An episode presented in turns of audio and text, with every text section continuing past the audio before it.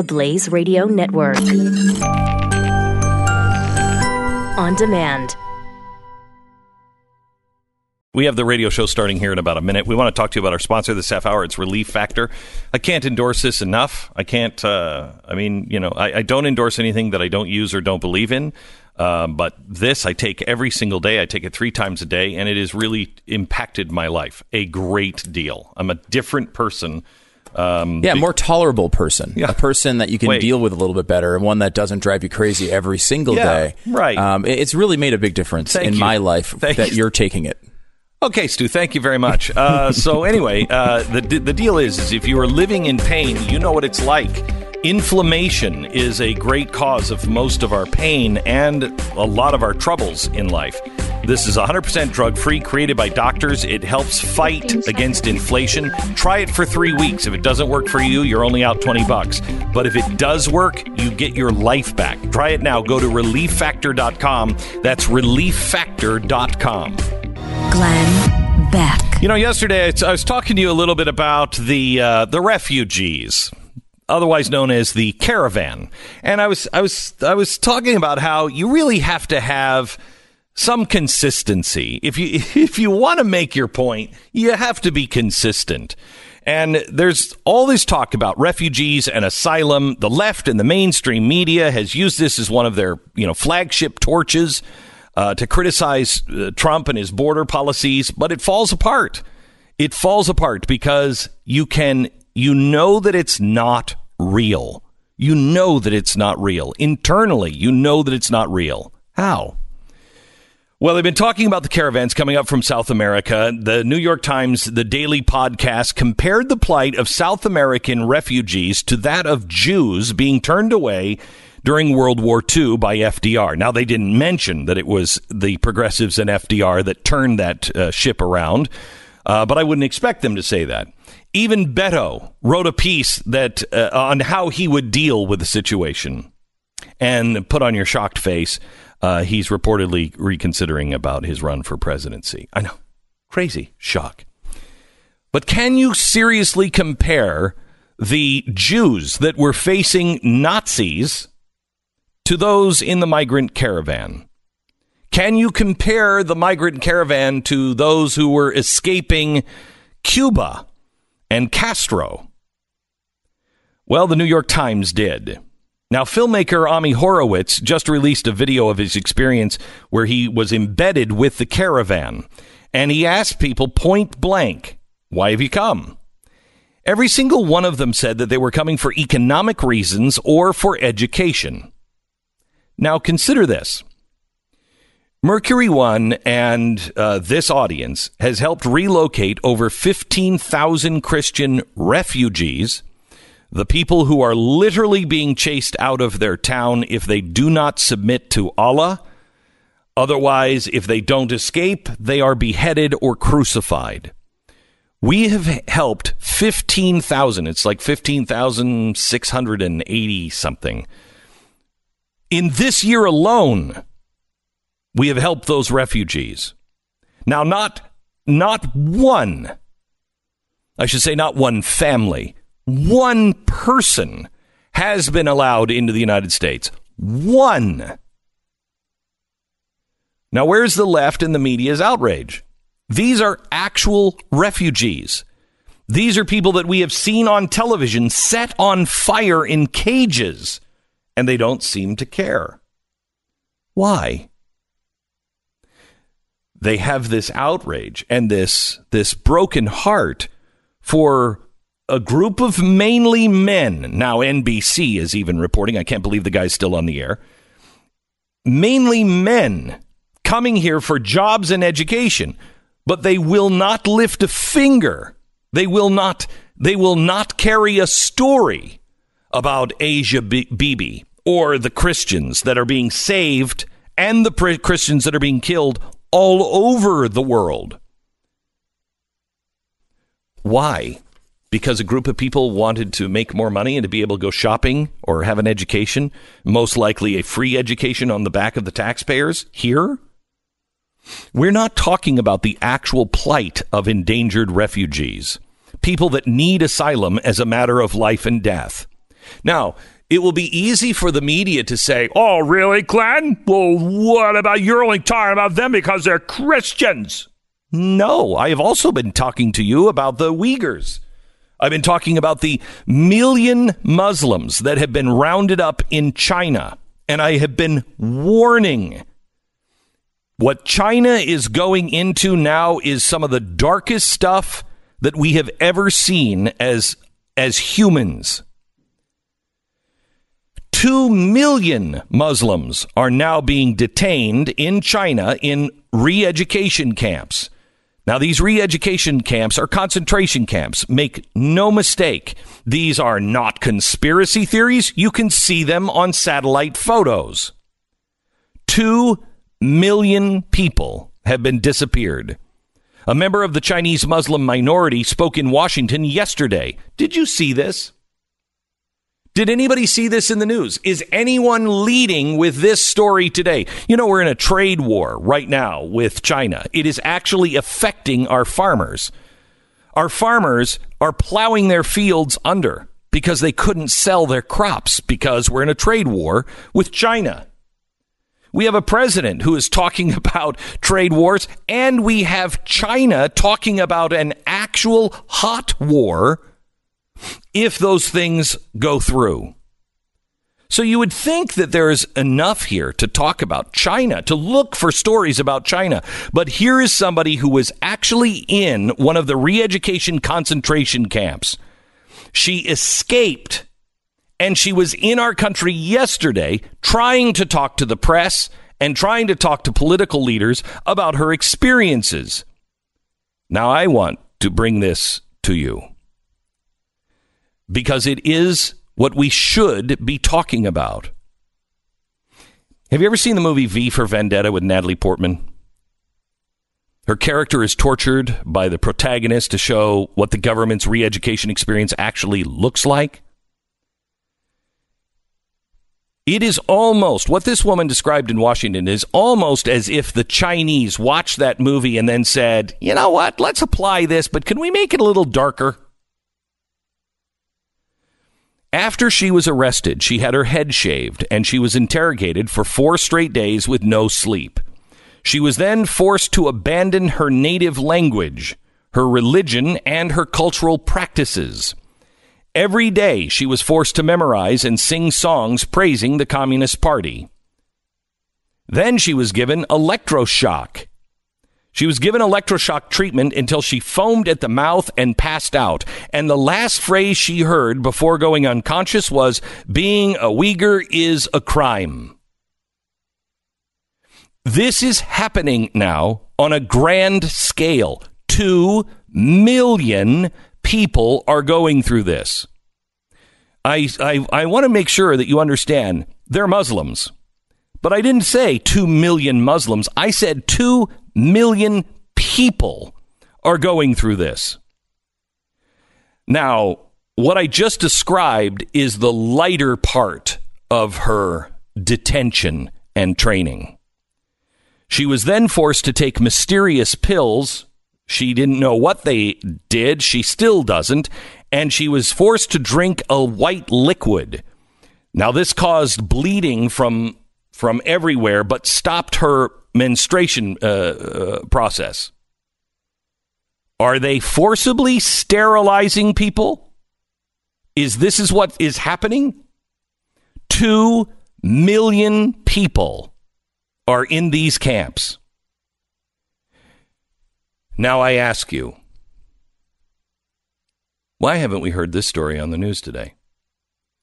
She was in our country she was talking about a country that we are currently trying to decide what do we do on trade with that country. We are currently having a conversation about, oh, well, China, China is the new model. That's what you will hear from, from leaders all over the world. That's the new model, is it? Is that the new model? Is this the model we want? While we are talking about socialism, communism, totalitarianism. This is what communism looks like. As our kids are being indoctrinated that communism wasn't so bad, that socialism isn't so bad. Well, they didn't grow up during the Cold War. No, they're growing up right now where 2 million people are being tortured. And we're talking about, I'm sorry, the refugees on the border? The refugees that broke uh, through the gates and the walls of Mexico? The ones that the Mexicans are saying are invaders and we don't want them here? and the ones who are trying to break into our border and say they don't care about our laws? We're talking about those people instead of the people who are currently being crucified, being set on fire, or are in re education camps in China. You see, when you see the news, they've gone so far off the rails that nothing rings true anymore. There is no righteous indignation that you could possibly drum up on what's happening on our border right now. There is no righteous indignation. Because maybe there are a few people, but as NBC is reporting, the vast majority do not have a case for refugee status or asylum maybe some of the women and children. Maybe. But this is all about politics. This is all about politics and control. That's all it's about. You will have so much credibility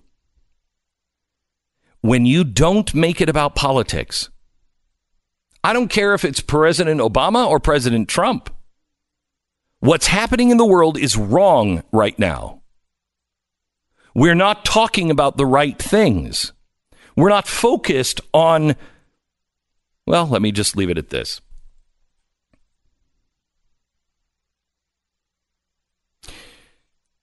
If you're struggling, I don't know if there is a God. Where is God? You're not going to find him in this fight. You're not going to find him in this political fight in Washington. You're not going to find him. Because that's all bogus political struggle. The struggles they're talking about now, have you seen the STEM scores? Women are now equal in all STEM graduation uh, uh, diplomas. And in some cases, more than equal. That's not a real plight. Oh, women and education and that's not a real plight. That's not plight. That's not real. So you won't find God on those fake things. You will find God in the midst of human suffering. Let's find God. Let's concentrate on actual human suffering. It's Wednesday, November 28th. This is the Glenn Beck Program. Is it incredible that this woman came to Washington yesterday to tell her story? Have you heard that story anywhere? No. I've not heard it at all. This affects everything. Amnesty International. You know, Amnesty International has come out against Google. Did you hear that story? Yesterday, Amnesty International came out along with the Google employees and said, You've got to stop Dragonfly. Stop participating in Dragonfly. Now, when I say that, what do most people think? I mean, what's Dragonfly? Yeah, probably. What's what Dragonfly? Mm-hmm. I don't even know what Dragonfly is. Dragonfly is Google's partnership with China for complete monitoring and filtering of the internet and spying on people. You do a Google search? Great. What is the Google search? What are they searching for? What is their online? Give, give me the give me the uh, the metadata. Uh, but I want to know. I want names connected to everything. Dragonfly is helping them round people up in their nice little re education camps. Amnesty International yesterday sided with the Google employees and said, This has got to stop. Google, what are you doing? Stop it. You are hurting actual human beings for what? For money? You're on the winning side. If you feel like I do, you're on the winning side. History will remember you as somebody who stood up. You're on the winning side. Let me give you another give you another story. Uh, Minority Report seems to be coming to life. The West Midlands Police in uh, the metropolitan county of West Midlands in England uh, has now uh, begun and launched their pre crime software called the National Data Analytics Solution. I love things when when when when they have national and solution in the title. I love that. Always works. Always works. Five year plans. It uses a blend of AI, citywide smart cameras, and statistics to evaluate the risk of someone committing or becoming a victim of violent crime. We are now looking at, as the Alan Turing Institute says, serious ethical issues. It may be good intentioned, but is this right to do? To start to round people up to stop them from crime that they have that not really committed. is that really what they're suggesting? Yes. I mean, because I mean, there's stuff there's stuff called predictive policing, which has helped Mm-hmm. uh, fight crime rates quite a bit. In which you know certain areas they know are high crime, they set police officers in before the crimes occur, things like that, which actually have been effective in the United States. That's different though than than rounding So somebody up before is- they've committed a this- crime. They have 1,400 potential indicators for crime, uh, including 30 important ones, they say. Machine learning algorithms then take the data points and they learn how to detect crime while analyzing video from smart cameras. Now, this is predictive policing. However, they uh, are identifying and sniffing out already known criminals and those who look like they may be on the road to becoming a criminal and divert them with therapeutic interventions. hmm. That sounds interesting. Yeah. Therapeutic interventions. Yes, with support from local health or social workers. So you may have to go to the hospital. You may need to have some psychiatric help. You know what? We have a re education center for you. This is not good. No. Uh, the, the thing that's interesting about that, too, is when you see these minority report type worlds or um, uh, to maybe a higher quality film, Demolition Man. um, but, the, but like when they have those futuristic worlds, everyone says in their mind, oh, well, that's a world I don't want, right? That's a, that's a terrible world where people are getting arrested for things they didn't do. But in, in in reality, reality. it's a lot tougher to detect than that because the thing is, Minority Report was right like almost all the time, and it's going to be fe- it's going to be yes. We looked at the Tom Cruise example because he's the star of the movie, but the rest of society was quite happy with Yes. this with this thing. And, Yes. and that is what is difficult. It's what's difficult with technology. Mm-hmm. We're quite happy with our nice little thermostat we can control from our phone. We're quite Mm-hmm. happy with uh, the in-home panopticon. Uh, it just, you know, I don't know. It's in reality, it leads to really bad things long term. I'm going to show you why you are on the winning side here in just a second. First, let me tell you about My Patriot Supply. When you are looking to uh, prepare for the future, you put money in a 401k or an IRA, you store jumper cables in your vehicle, uh, you purchase medical insurance, right? You're preparing. You're a prepper. Yeah. Yeah, I've got cables for the battery. I've I've got insurance in case something goes wrong. Um, it all makes sense. The same thing with food storage. You're just preparing for a time when an emergency or a disaster or a money disaster strikes your your house and the shelves go empty at your grocery store or your pantry. The best way to prepare is with My Patriot Supply, and right now they're offering the lowest price of the year on two popular emergency food kits. Go to my special website, it's preparewithglenn.com, and see them both and order. These f- kits include breakfast, lunch, and dinners that last up to 25 years in storage. Our grandparents used to store them in, in mason jars. You know, squirrels, every, every animal tries to store stuff up. Well, why are we not doing that? Well, because we think it'll always be this way. Well, it's not. There will be bumps in the road. Preparewithglenn.com. Go there now. Preparewithglenn.com. Glenn Beck. Hey, our last two tour stops of the year Orlando and Tampa. We are looking forward to seeing Tampa on Friday, Orlando on Saturday. Grab your tickets. It's a fun, fun night. Uh, go to glennbeck.com slash tour. Trust me, take your wife or husband, even if they don't really like, they'll love the show. glennbeck.com slash tour. We'll see you Friday and Saturday, Tampa, and then Orlando. glennbeck.com slash tour. This is the Glenn Beck Program.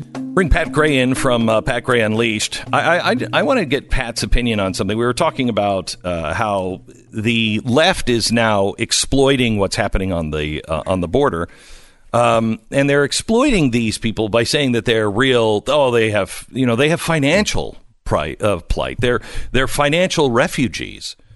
Well, they don't have any more problems for the most part than what many Americans do. Many Americans are fighting for their lives economically.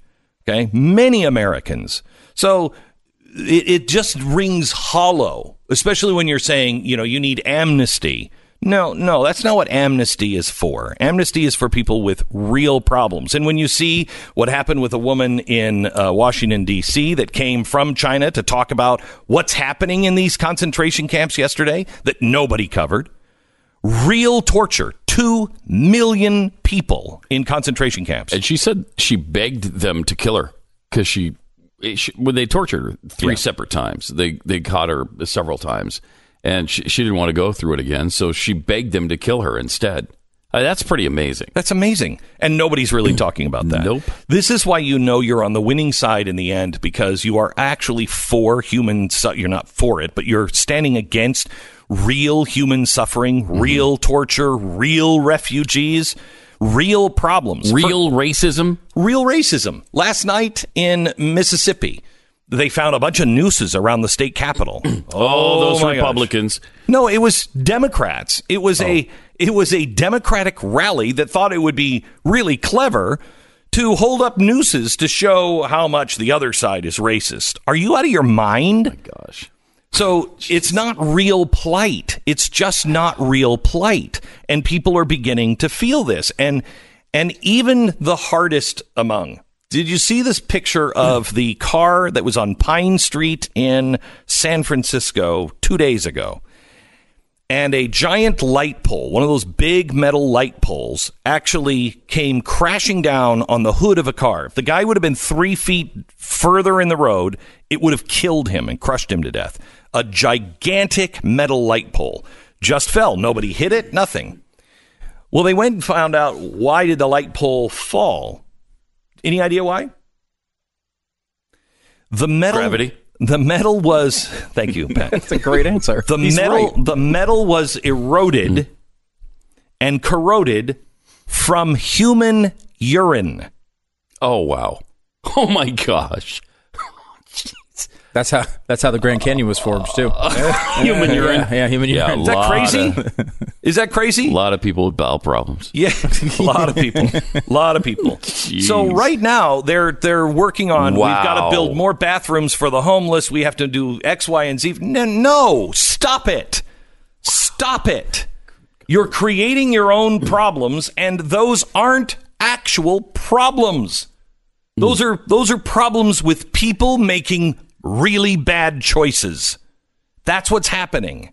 And there's a difference between, you know, people who are being beheaded, people who are being tortured in, in concentration camps in China, and what we're actually talking about. Well, you've got you know numbskulls like uh, Alexandria Ocasio Cortez, comparing what's going on at the border right now Oh, to the Holocaust. It's unbelievable. Did you see Lindsey Graham's response to that? Brilliant. Yeah.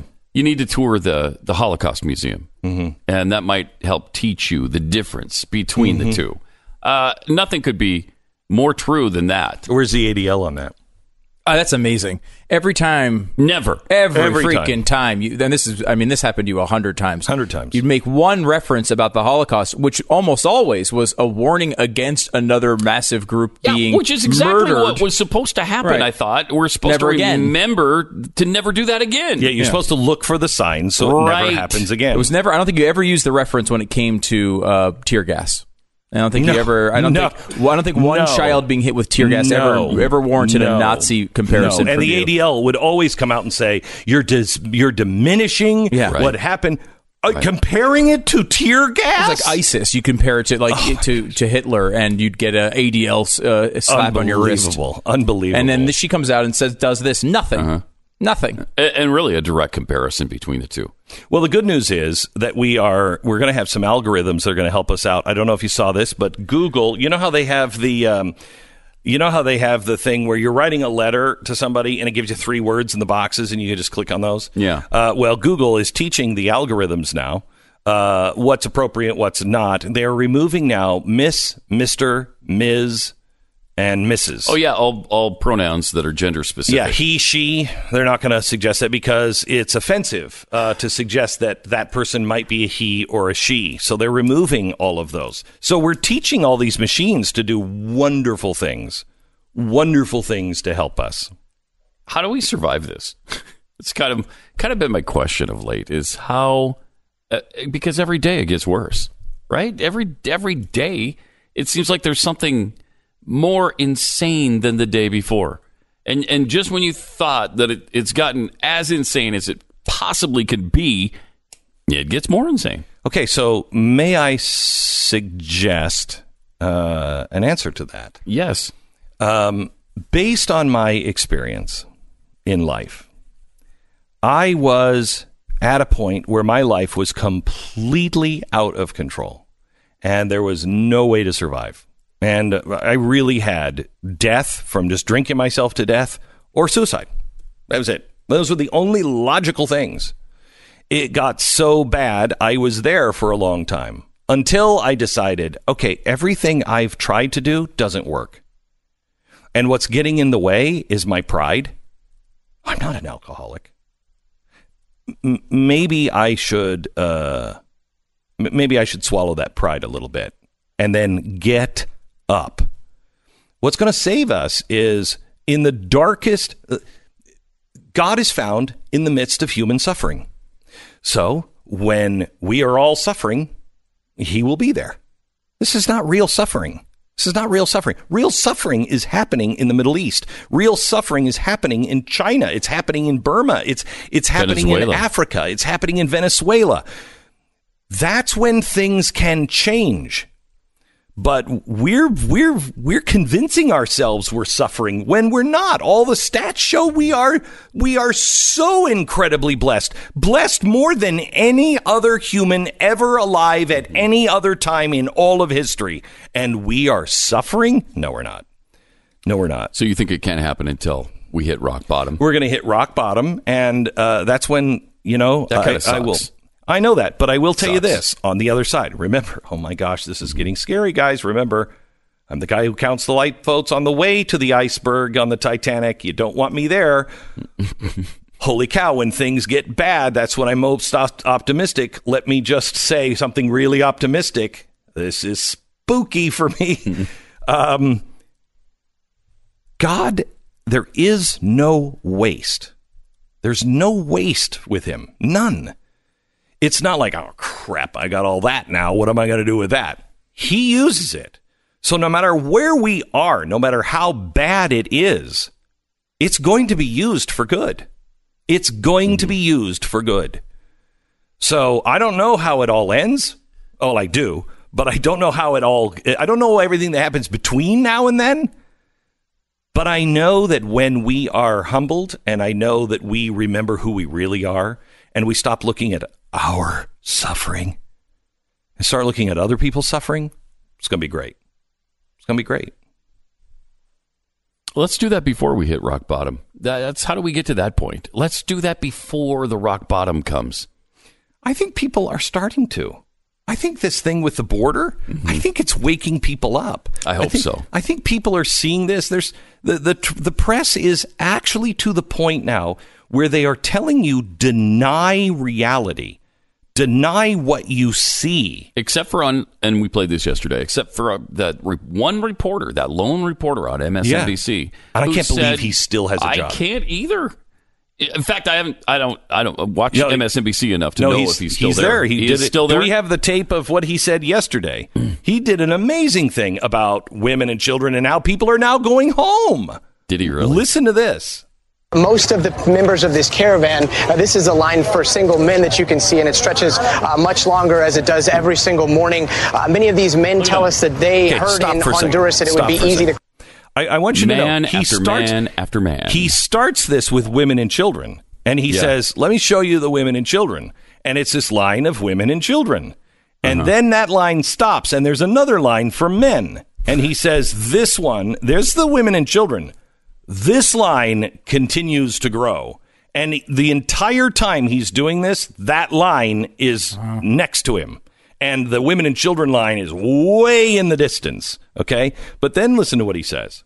Cross into the United States. Some of them told us that they had heard that there were programs, work programs, that they would be eligible for. And so now that they are here in Tijuana uh, and they have realized that it is very difficult to, to get into the United States, especially after uh, what happened on Sunday, some of them are deciding to turn back. In fact, I want to show you this over here. Uh, this is a tent that's been set up uh, by uh, a bunch of different governmental agencies here in Mexico. Uh, but this is where people come if they want to go back to Honduras or Guatemala or El Salvador. These are people uh, that have decided uh, that it is time to go back and that they don't have the opportunities that they wanted here.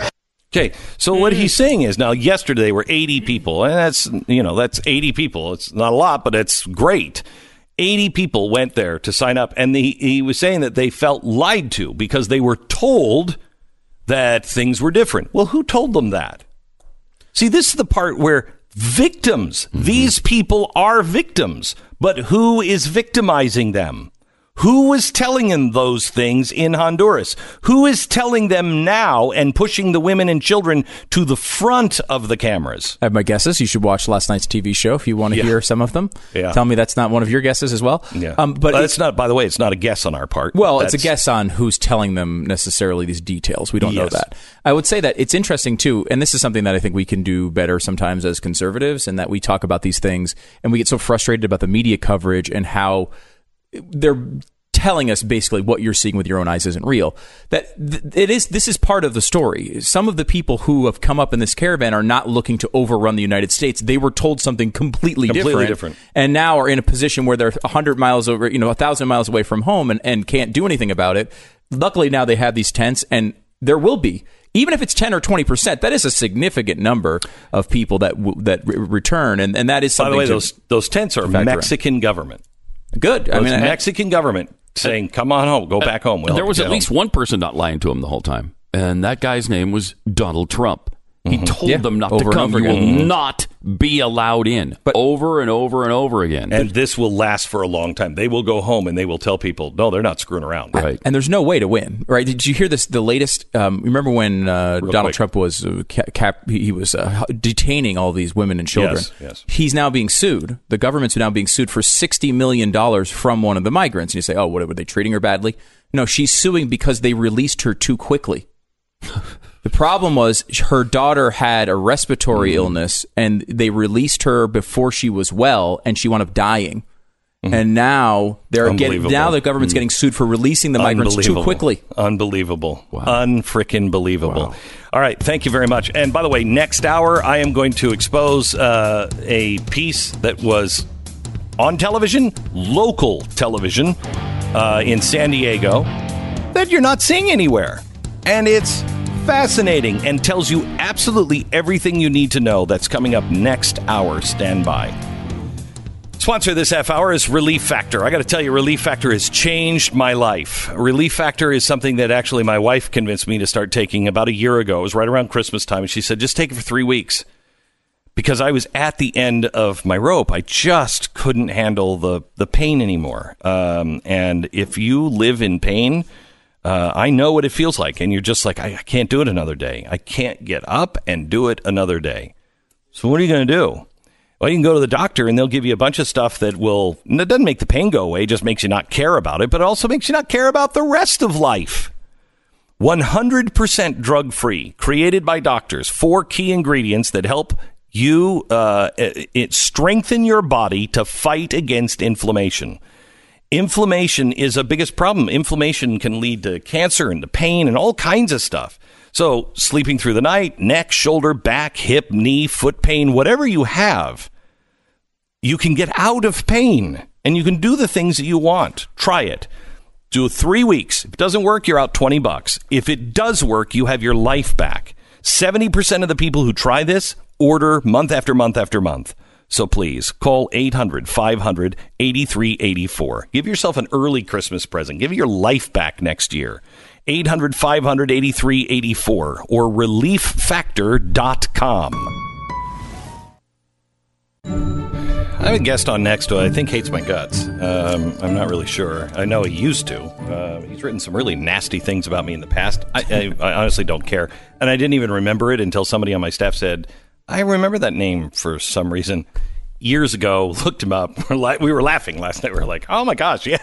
He hated me. Those little disagree. Those little things wind up being so so stupid, so stupid, so stupid. So um, I, I don't know if he hates me or not, and I don't care. I mean, I don't care what he I don't care what he wrote.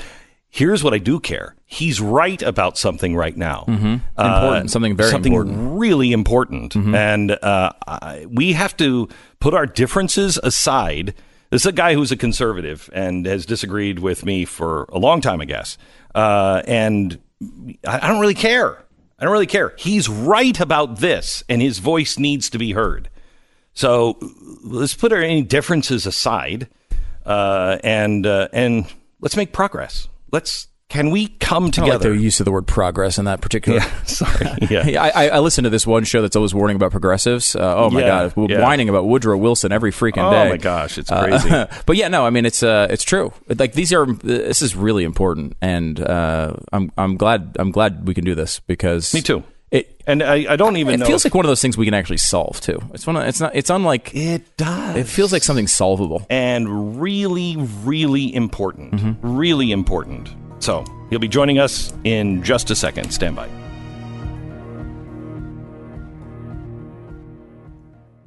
All right, let me tell you about our uh, sponsor this uh, half hour. It's a way for you to actually uh, not help the organizations you would never help in normal life if you knew about it. Right. Uh, Planned Parenthood, uh, uh, global warming organizations, anti Second Amendment organizations, all being funded by big mobile companies. Tens of millions of dollars flow from your cell phone bill every month to these organizations.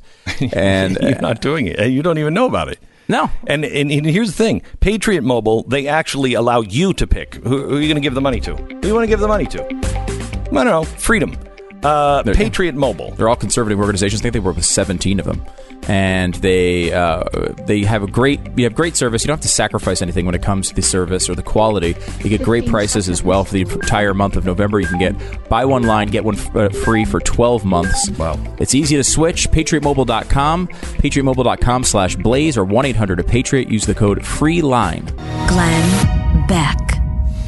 The left literally needs a bullet point list to understand reality anymore. They really do. The media has been so dishonest in their reporting of the caravan that the Department of Homeland Security Secretary Kirstjen Nielsen has come out with a point by point list dispelling a number of lies being circulated. This is crazy. They are actually asking you now to deny your own eyes and to deny reality if you're watching mainstream media. Point number one. This caravan has shown violent elements throughout its journey here. In Nielsen's words, I refuse to believe that anyone honestly maintains that attacking law enforcement with rocks and projectiles is acceptable. It's shocking that I have to explain this, but officers can't can't be serious uh, can be seriously or fatally injured in such attacks. Self-defense isn't debatable for most law-abiding Americans. End quote. Point number two the caravan is far larger and more organized than previous ones. There are 8,500 caravan members in Tijuana and Mexicali. There are reports now of additional caravans on the way. Three, most of the people in the caravan are not eligible for asylum. Four, most of the caravan and members are men, and as we've seen, some of the women and children are being used as human shields. Point number five. It turns out, yes, there are quite a few criminals mixed in with the caravan. At this point, they have confirmed that they now have 600 convicted criminals traveling with the caravan flow. What a surprise. This includes individuals known to law enforcement for assault, battery, drug crimes, burglary, rape, child abuse, and more. This is serious. Additionally, Mexico has already arrested 100 caravan members for criminal violations in Mexico.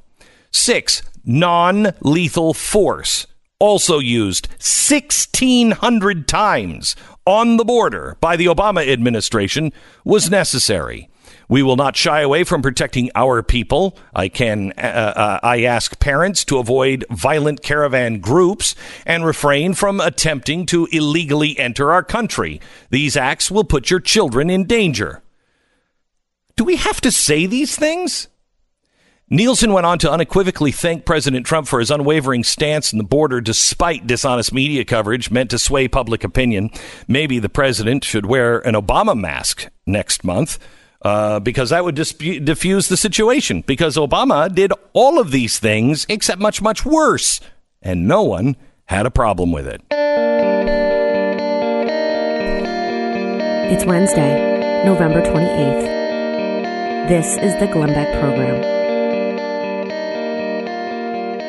I don't know if you read the Washington Free Beacon, but it is something you should read every single day. It is it's really tremendous in its coverage. It gives you uh, real depth and real stories uh, and truth, uh, at least the way I the way I view it.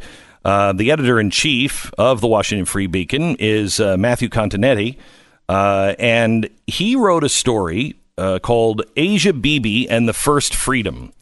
And I read it over the holiday, and I wanted to uh, talk to Matthew because he is absolutely right on this. It's a little bit of a history lesson, but it is also really important that instead of talking about refugees that are coming here because they want, you know, free education in the United States, we're talking about refugees that are actually in danger that we're not helping, and God only knows why. Matthew, welcome to the program. How are you? I'm well, thank you for having me. You bet. Uh, so, so talk to me a little bit about uh, Asia Bibi. Sure. Asia Bibi is a 55 year old Pakistani woman. She's a mother of five, and she's a practicing Catholic. Uh, about eight years ago, she got into a dispute with uh, some of her coworkers in her rural village in Pakistan over basically sharing a pitcher of water.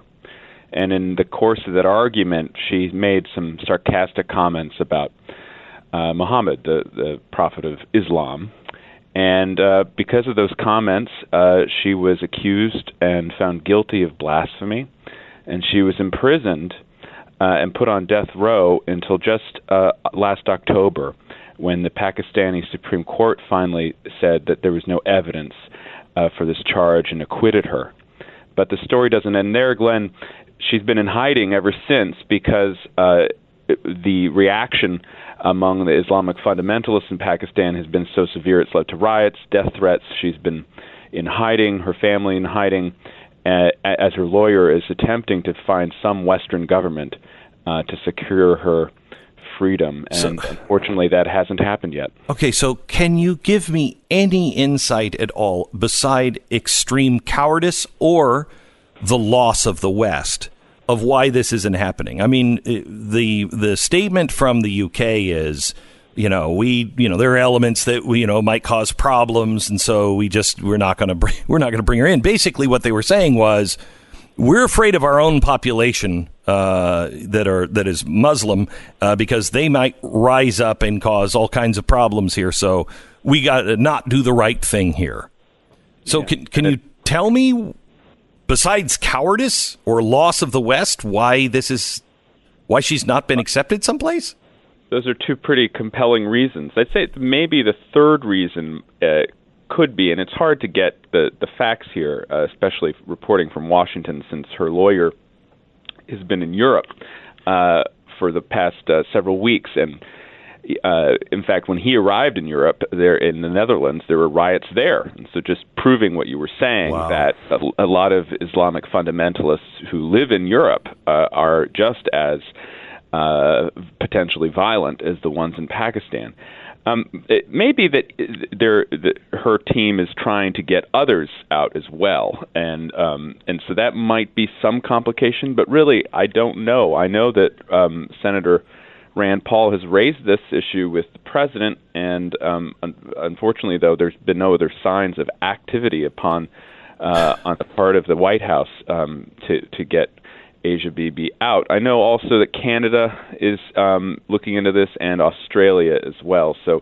I still hold hope uh, that she might be able to, she and her family might be able to escape what is a dire situation in Pakistan, but but we really just um, don't know at this point. Talking to uh, Matthew Continetti of uh, the Free Beacon at freebeacon.com, uh, paper or, or a site that you should visit every day and read um, about Asia uh, Bibi. So it, it concerns me a great deal that the United States, here we have a Catholic who is whose whose only crime is I won't convert to Islam. I won't. That's if you read the decision from the Supreme Court in Pakistan, they were very clear that this was a travesty of justice nine years ago, uh, and uh, and we're not stepping to the plate.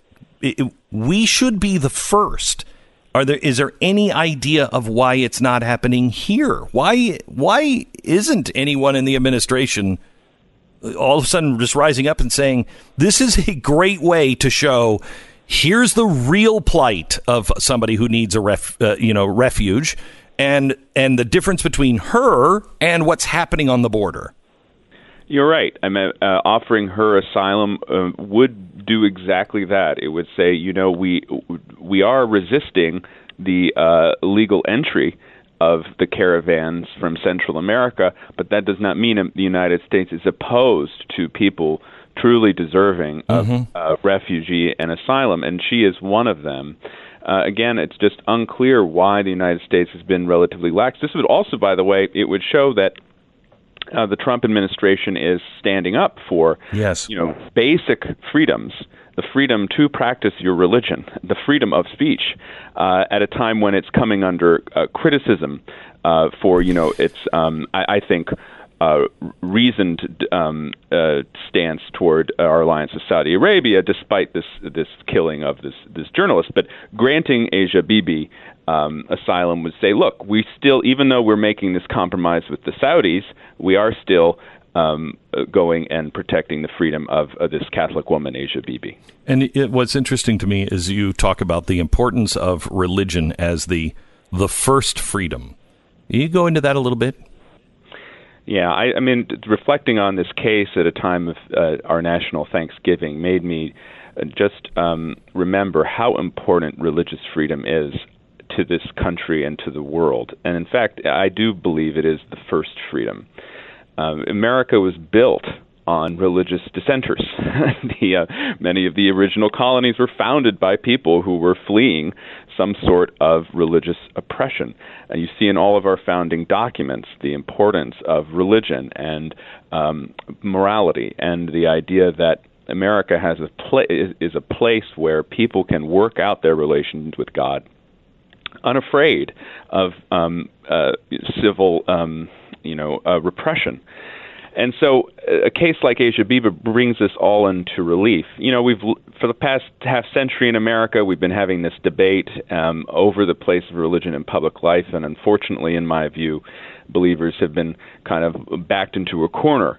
But when we have uh, power, and we do have political power today, I think we should use it to reaffirm America's freedoms, and and especially this one, and uh, by by showing that America is a place for for freedom of religion and freedom of speech, and so that's why this case is important. And I also say too, Glenn, in the column, that uh, why is religious freedom the first freedom? It's because it contains all of the other freedoms within it, right? I mean, uh, to to be to practice your religion freely, you need also to have the right to uh, associate, right? So you need to have have the right to meet with with your co-religionists. You need to have the freedom of speech because how else are you going to engage in your religion or spread the word if, if you happen to belong to a proselytizing faith.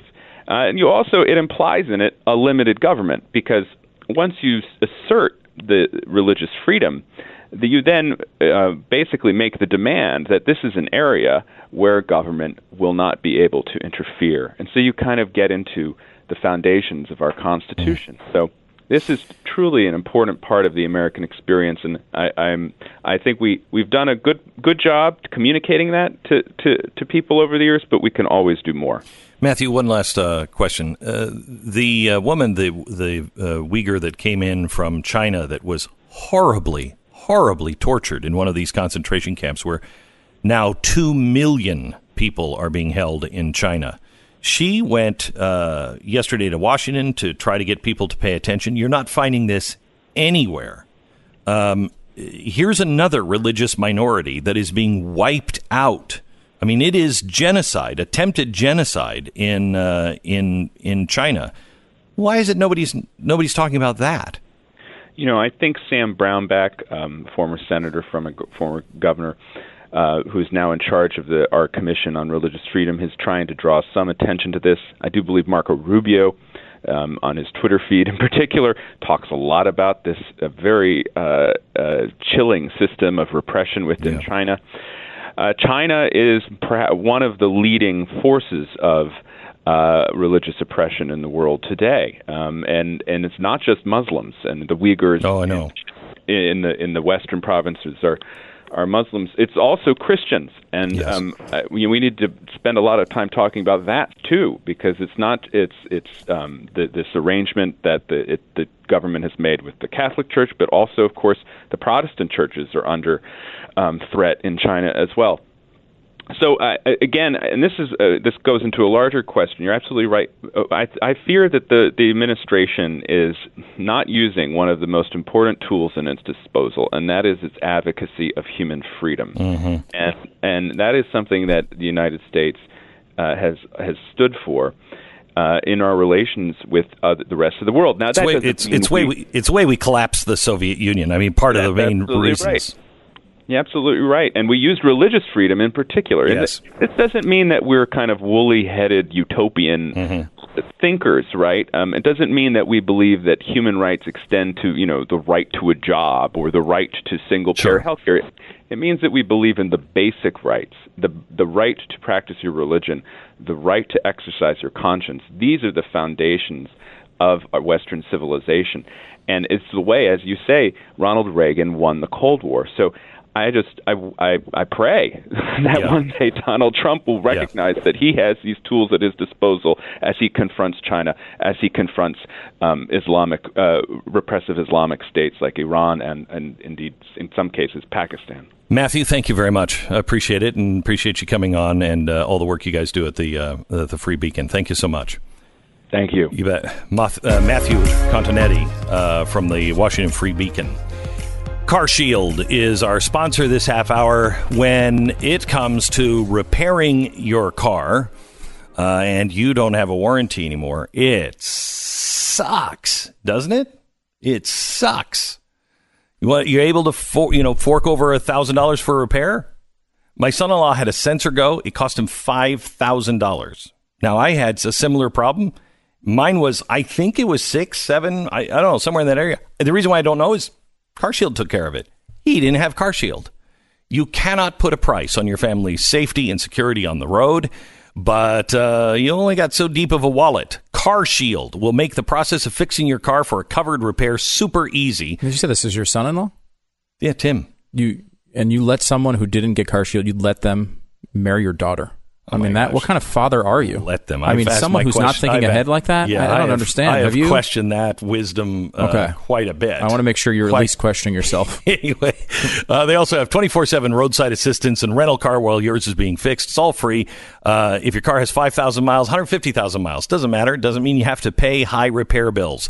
Car Shield, they've already paid out about $2 billion in claims and they're ready to help you. Save yourself thousands in future car repairs. Get covered with Car Shield 1 800 CAR 6100. Mention the promo code BECK or visit carshield.com and use the promo code BECK and you'll save 10%.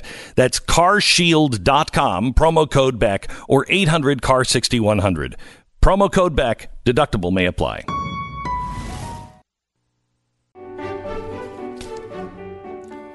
We are so glad that you joined us today. By the way, we're going to be in uh, Tampa and Orlando on Friday. You don't want to miss that. Friday in Tampa, Saturday in Orlando. You can get the tickets to come see the show. It's a lot of fun uh, on uh, at glennbeck.com slash tour.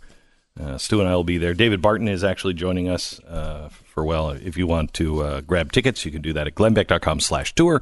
Or if uh, we'll give a couple of pairs away one pair to uh, Tampa and one pair to Orlando. If you want to win your tickets, call us now 888 727 BECK.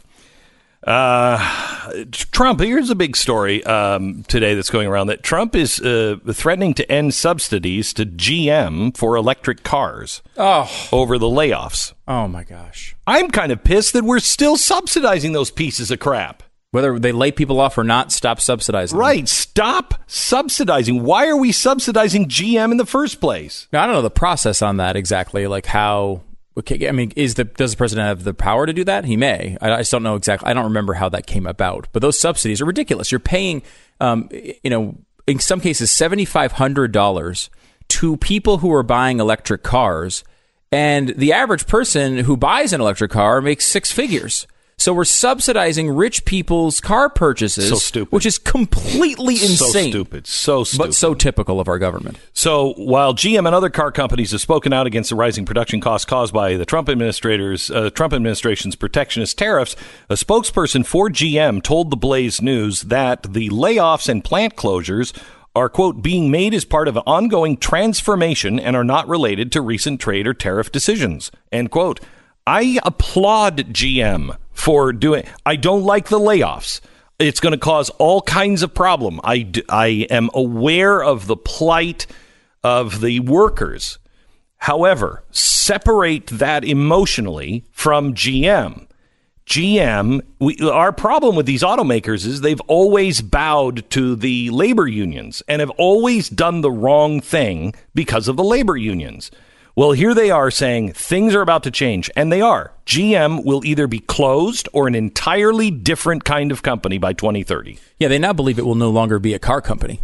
They and, really do. And, and as strange as that sounds, is they, they no longer think they can compete with ma- mainly Japanese uh, sedans and such, and they're going to stop building cars and only do SUVs and trucks and But- and even that is even that is is short term thinking. They are also long term thinking that by in the 2030s they are not going to be building individual cars but fleets. And they're not they don't even know if they'll be called cars anymore. They're more of a pod. And they're they're you know driverless cars. They're way ahead of everyone else. They're way ahead of Tesla on on uh, their uh, ability to navigate the roads. The only thing really that GM is waiting for is the 5G network. When that happens, cars completely change. They completely change. And GM is on the cutting edge. Mm-hmm. Good. They will create more jobs in the long run. And we should not be subsidizing any company. That's not the government's place. Back in a minute. Oh, welcome to the program. I'm so glad that you're here. I want to play some audio that I, I, want you to really listen to, and I want you to share this with friends. This is audio from CBS 8 in San Diego. So the um, uh, San Ysidro area is is right out of San Diego, and it's right where the the migrants were um, uh, trying to break the border on Sunday. I want you to listen to this report and tell me what's what's different or what what you haven't heard before. Again, local coverage from CBS 8. Listen carefully. More than 100 Mexican citizens stormed the border trying to cross into the United States. It happened on Sunday near the San Ysidro port of entry, and it was caught on video. You can see Border Patrol agents being pelted with rocks as they tried to turn back the crowd. CBS News 8's Phil Blauer is live in San Ysidro with what's being called a border rush. Phil? Barbara and Carla, we want to thank the Border Patrol tonight for giving us exclusive access to this point, just feet away from where this incident took place, as you mentioned on Sunday afternoon. Now, we're also getting our first look at video that was shot by somebody who was in the crowd. Fortunately, cool heads by agents prevails, and there was no lethal force used. Okay, what what is what's different than that from all the other coverage you've heard? I mean, I, I would say it was it was painted in a positive. Was it a conservative station? It was po- it was painted in a positive light. The border patrol was seen as okay. They had restraint. Uh, they didn't use lethal force. These are good things, right? Yeah.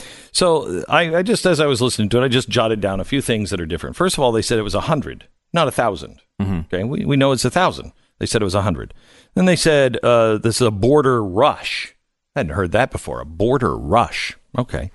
Um, and then they thanked the Border Patrol and mm-hmm. cool heads by the Border Patrol that only launched tear gas saved the day from this really getting violent. No one was hurt. Right. Okay. Mm-hmm. Well, there's a bigger thing that's different here. This happened on uh, on Sunday, but this this happened on a Sunday in 2013. This is a report of what was called a border rush. And that's important to understand. A border rush. Why do they call it a border rush? Well, you have to listen to a later report on the same incident where they were doing an interview with the Border Patrol in the area. What's a border rush? Listen. Gabe Pacheco says he has no doubt the event was staged to put the agency in a bad light. He says if the organizers try to create a similar scenario in the future, the outcome may be much different. To put someone into that situation, it's you're playing a risky game. And so at the end of the day, our agents will do what it takes to go home, and they need to go home to their families. Now, we're also told that the group tried to get others to rush the border in the Otay Mesa area, but that never happened. Hmm. Okay, the group. Who's the group? Because the group also tried to get them to do a border rush in Mesa. In looking into this, first of all, what did he just say? This was staged to make the Border Patrol, or to, quote, put the Border Patrol in a bad light. It was staged and they tried it at other locations. Gee, I wonder if we're being played. Now, last night we told you on the, the uh, five o'clock report that uh, George Soros now his fingerprints can be put on this uh, caravan. We have told you in the past that we had no evidence that any of the organizations that he runs or funds was involved um, because there was no evidence of that until they got to Mexico. And the New York Times yesterday actually verified this. They didn't verify the George Soros connection because, of course, that's anti Semitic to do that. But they verified who the organizers were of this. They're the same organizers that organized the last uh, caravan. Now, I'm not sure that they were involved at the beginning, but they are certainly at the end here. They are the ones providing all of the buses. This same San Diego station showed evidence of them getting on the buses. Uh, we have a guy who's going to be on with us uh, in a few minutes who went down into the caravan, saw it all, documented it all can tell you exactly who the organizers are. Well, the lead organizer is a guy who works for a uh, a, a, um, a, non uh, you know a, a, a um, you're saying the NGO, NGO yeah uh, that is receiving money from George Soros. Same exact guy, by the way, that was yeah. organizing the previous Same caravan. Guy. Same exact guy is on on scene uh, coordinating, working with the uh, organization. They're doing all sorts of logistics for the caravan. It's the they, it's the same story, and they are an open borders group. They want open borders.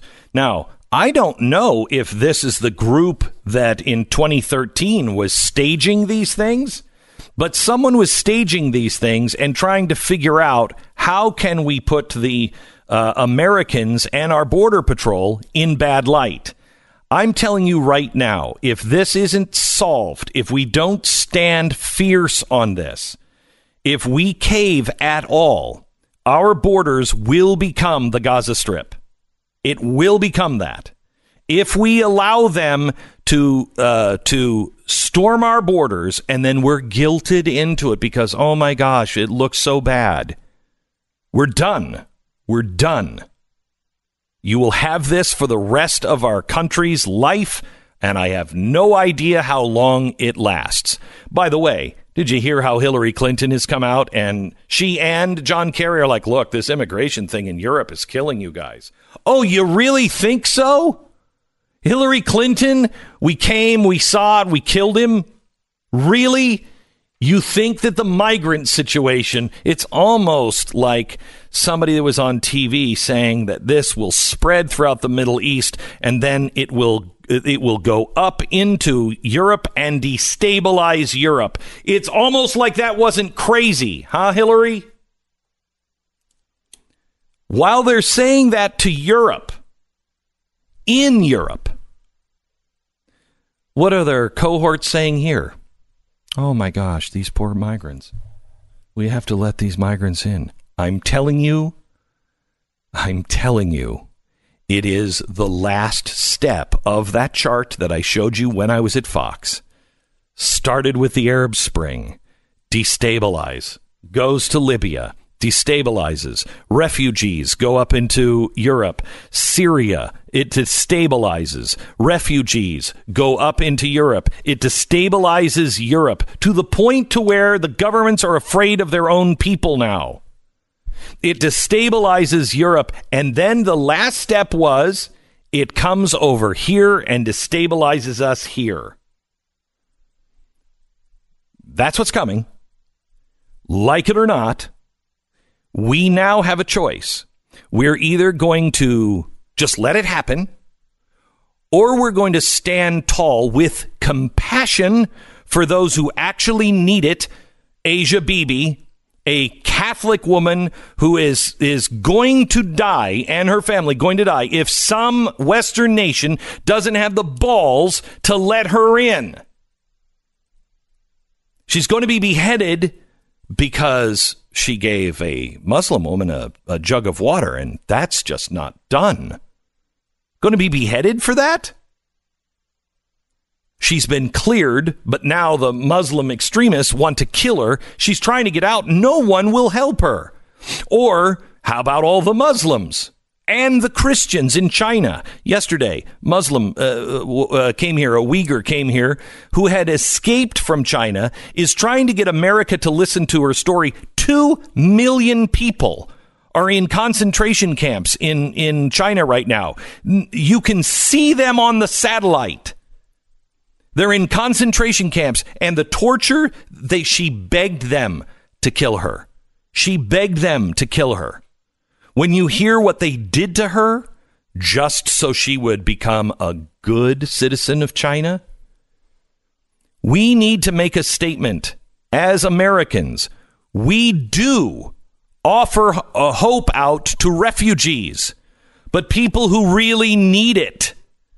Not somebody who's having a hard time finding a job, not somebody who might have a better future here but we open our doors to refugees who are actually in danger because we stand for something. If we don't do this, we will decay just like the West, uh, the rest of the West, and the West will be lost. And our children and our grandchildren will pay a price beyond our imagination.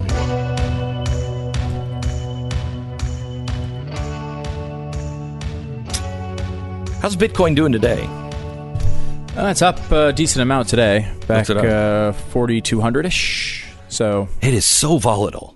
Yeah, and it had gone through a long stretch there of real stability, real stability, and, uh, and which is not fun. No, it's not. Um, I like the instability. I, I, that's why I, I don't like the instability I get stability. Uh, yeah, I get stability out of a stock. Uh, Bitcoin is fun because Yeah. of the uh, the ups and downs of it. I just feel like it's. Uh, I mean, you know, this has been a real, it's been a real rough couple of weeks, and uh, it has bounced back. I think fifteen percent today, which is, you know, again, if you got in yesterday, it feels good. But other than that, it's been So- a rough couple of weeks. I want to talk to you about Teeka Tiwari because he's a guy who has a Palm Beach letter, and uh, he's a guy that we asked him to do the Smart Crypto course for us. He is one of the best guys on cryptocurrency. He talks to everybody. He really knows his stuff. I've called him because over the summer he said it's going to be forty thousand dollars by the end of the. And I begged him. I said, "Don't don't say that. Don't don't don't say that." And he said, "Glenn, I'm telling you."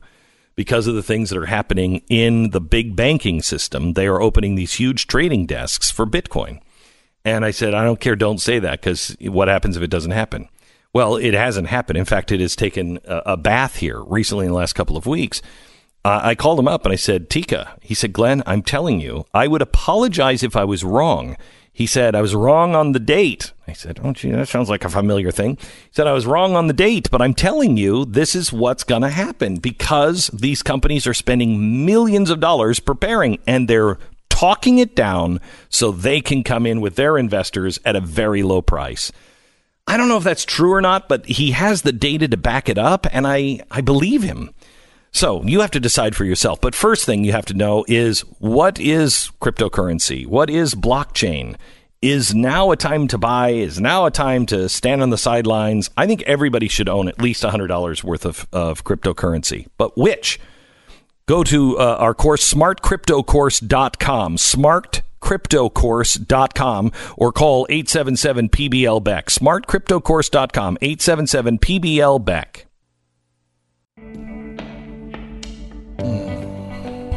Glad you're here.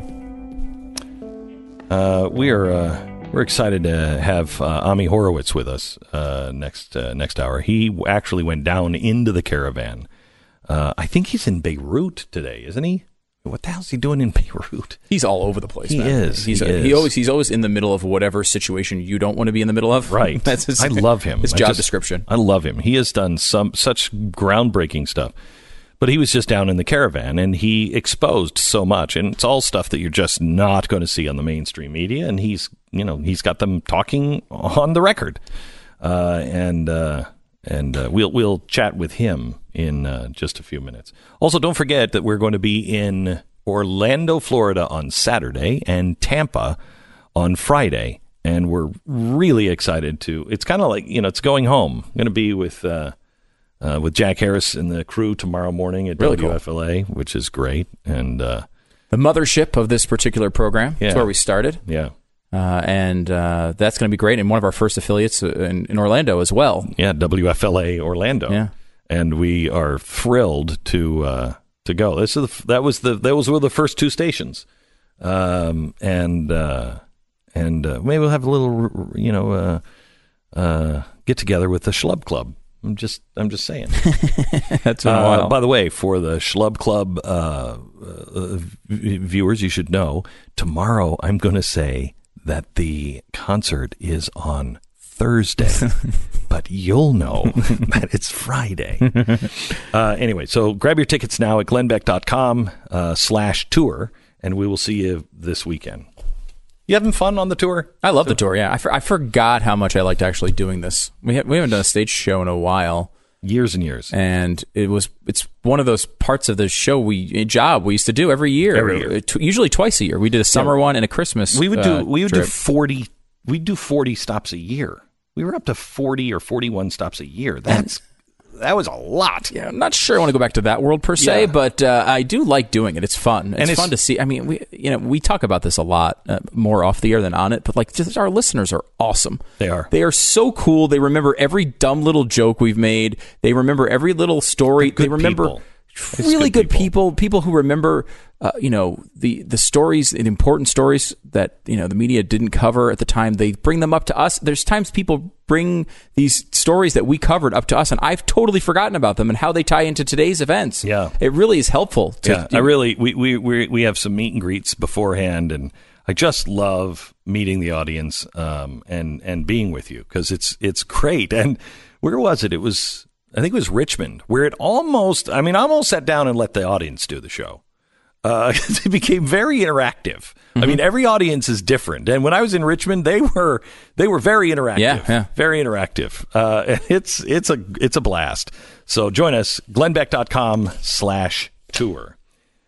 Uh, did you see the absolute coincidence here, uh, Stu? And this was just a co- and it was a weird coincidence.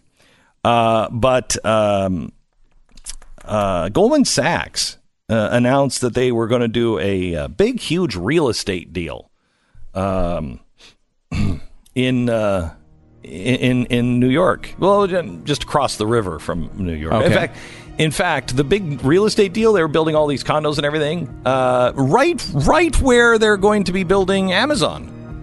And it's just this really big coincidence. Oh, wow. Nobody had any idea. That's but wonderful. It was great for Goldman Sachs. Hmm. They made a lot of money. Smart people. Yeah, announced on the same day. Glenn just a coincidence. Mercury. Glenn Beck. It's Wednesday, November 28th. This is the Glenn Beck program. So, Ami Horowitz is a, a friend of the program and a guy I've admired for a very, very long time. He is always in the middle of whatever is going on uh, and seemingly can find the truth when nobody in mainstream media can ever find the truth. He went down and he was with the caravan, and he's released some video that you must see at Ami, A M I, AmiHorowitz.com. We have a couple of clips here for you. Why are you coming to America? Bueno, voy buscando una Well, mejor I'm looking for a better life. económica. Economic. Economic. I wish to get here uh, and then work there. Because in Honduras, there are no jobs. We are looking for a better life because we don't have jobs. To get a job, To work. because I want to finish my studies there. To finish my studies, in my case. Don't you just want to meet Caitlyn Jenner? Oh, I love that woman. Well, who doesn't want to meet Caitlyn Jenner? Right. Okay, so that, that doesn't sound like a refugee. It doesn't. One more clip. Ever present among the thousands of migrants are workers of Pueblo Sin Fronteras, hmm. clad in black t shirts and colored vests. Pueblo Sin Fronteras means people without borders. They're the ones that seem to be most involved in organizing and mobilizing this caravan. The organization, as the name implies, is looking to create a world without borders, which seems to be one of the reasons why they organized this caravan in the first place to flout American sovereignty. Ami Horowitz joins us now, and I don't know if this is true, from Beirut. Yes, yes. I'm uh, doing a video on the Muslim Brotherhood. In fact, this came back uh, yesterday. I was in the Hezbollah controlled Bekaa Valley, uh, the shadows of the Syrian mountains. So, yeah, I try to. I try to keep life a little bit interesting, Glenn. You didn't tell them your last name was Horowitz, did you? No, no, I Good. I, I use a nom de guerre. Yeah, okay, because uh, that's not, that doesn't sound like a safe area. Uh, come back safely. We'll Yeah, pray that, for that you. That would not end well for me. No, it wouldn't. Okay, so Ami, tell me about what you learned on the border and how difficult it was to find out the truth. Right. Okay. God, there's there are so many layers to this onion. It's almost hard uh, to know where to begin. I- think the the important thing, uh, the most important point, or one of the most important points, I think, is the complicity that the mainstream media has with the organizers of this caravan. And I, I don't mean to say that they had some kind of like cabal that they worked on together. What I mean by that is you, everything that most, if you watch, look at every image that you see on CNN or MSNBC or the New York Times, or the Washington Post, any image or video that you see about the caravan, what's the one thing you always see? You always see women and kids, right, in the framing.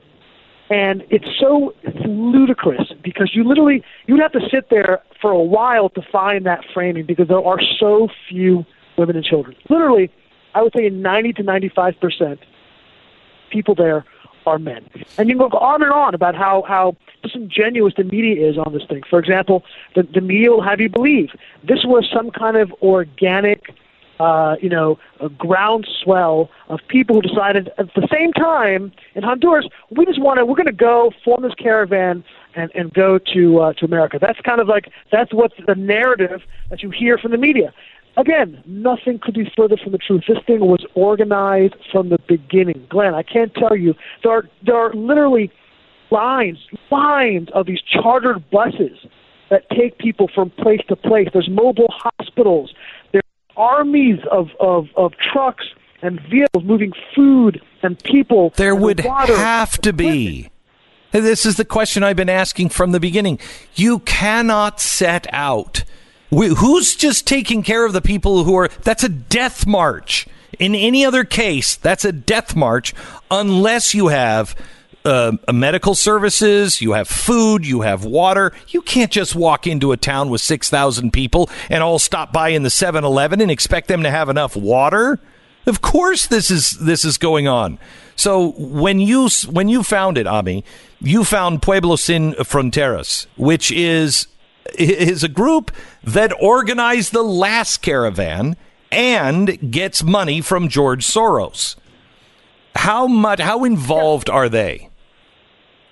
Oh, the, the- as involved as you can put it, this, this is their caravan. This is their, they're the sponsors, they're the organizers, they're the ones who put this whole thing together. Listen, you, again, you walk around, this is not, again, I, I don't, this is not a secret. It's not like I found something that nobody else could find. If you just show up with a camera, this is what is out there, so it's laid out for you. There are hundreds of these workers. It's not like there's one or two kind of hiding in the bushes. They're all over the place. They're wearing T-shirts that say Fronteras. They're, they're, they're wearing uh, colored vests and have these bullhorns. Okay? You can't throw a rock and not hit one of these people. They are organizing it from the beginning to the end, and the cost of this thing, Glenn, it's got to be in the millions of dollars. Not thousands of dollars, not hundreds of thousands, millions. I calculated just the water costs hundreds of thousands of dollars. Never mind everything else. There are literally mobile hospitals. If you in the video, you see four or five um, of these caravan trucks that are kind of parked and, that move with them from place to place, where you have loads of medication. There are doctors. There are hospital beds. This is, it's unbelievable how clear this thing was organized, created from the beginning. Um, did you ask anybody where they were getting the money and how this was all organized and put together? Of course. And their answer was, "Oh, manna from heaven. It just appeared. It, it, it just this is they will with a straight face. They will tell me that there was no money involved and that everything that they have is given to them by the towns when they're passing through. So the pallets, literally the pallets of Gatorade, right, of electrolytes that are given to them, the the the trucks full of water are apparently given to them by the three or four thousand people that happen to live in those little towns they're passing through in southern Oaxaca. I mean, it's it's it's it's it's the, it's so incredulous that it's incredible they they expect me or you or everybody who's listening to the or, or you know the CNN or reading the New York Times would believe this hogwash. So, Ami, I have I've come to a place to where this is so um, this is so bold of the press, and I don't think it's going to work.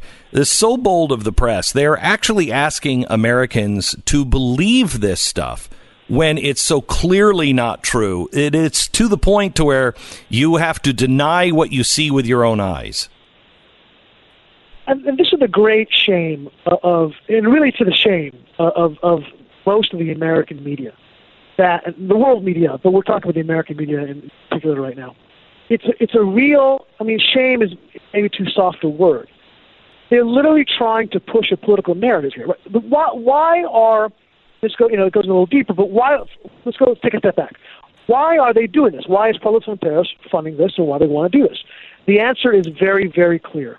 They have a hatred for American sovereignty. They have a hatred for our president. And by the way, this also perceived the president as well. They've had caravans before. Mm-hmm. And, and they hate our border security. They're trying to undermine American sovereignty. They, right? they no believe in a borderless world. That's what they say. Well, listen, the name of the of the group is Pueblos Sin Fronteras, Peoples Without Borders. It's in the name, man. Yeah, right. I mean, it's not that they're hiding their agenda, Right. but it's the it's the fact that the American media is is covering this up and literally covering this up and papering up because there's no there's literally no way you can go there and not see this in front of your face. It's everywhere. This is not hidden. It's not like you have to scratch the surface to find what the agenda is. This is exa- all this stuff is out there for them to see, but none of them are reporting on it. It's it's it's, it's bizarre, and it really just shows a level of I don't know what else what, what word to use other than complicity. really what it is. So, uh, Ami, there, we just played a uh, a report from 2013 from the same border position, where uh, the reporters were talking to uh, the uh, border guards, and there had been a a tear gas uh, uh, event under Obama that nobody seemed to care about, and they were talking about how at the time that this was a coordinated event, and they they felt that it was almost like a dry run. They had tried it in a couple of other places, and they were trying to make the border patrol look bad. Um, and they said this is an organized group, and this is what they're trying to do, and you know they're going to do this in the future.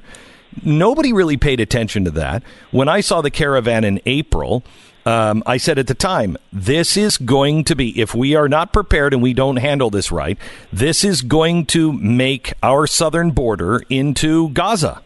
And this will be, we will be the big bad Israel, and anybody who wants to come in is going to be a Palestinian. And that's the, that's the playbook. You agree with that? That's a really yeah, that's a really apt analogy. Um, the, the the concerted effort to make uh, the, like they like like the media was able to do to make Israel look like the big ogre, um, using the same kind of playbook.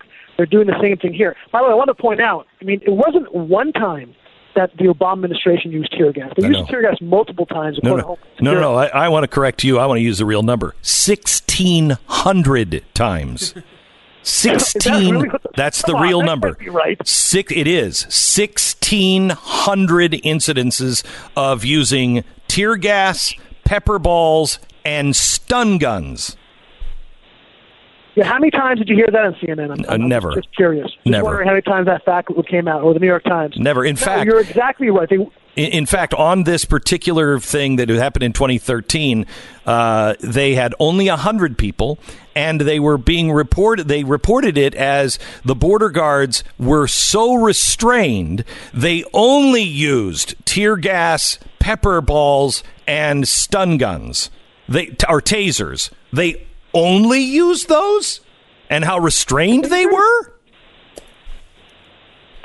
I mean, it, yeah, it, it's it's incre- It's really incredible, and and you know, and also, you know, another analogy. uh, You know, you mentioned the fact they're looking for kind of weakness on on how they can they can get these people across. You know, a couple of things. First of all, I've seen this movie before, and that was when you when you saw, and I was with the refuge, the, the migrants.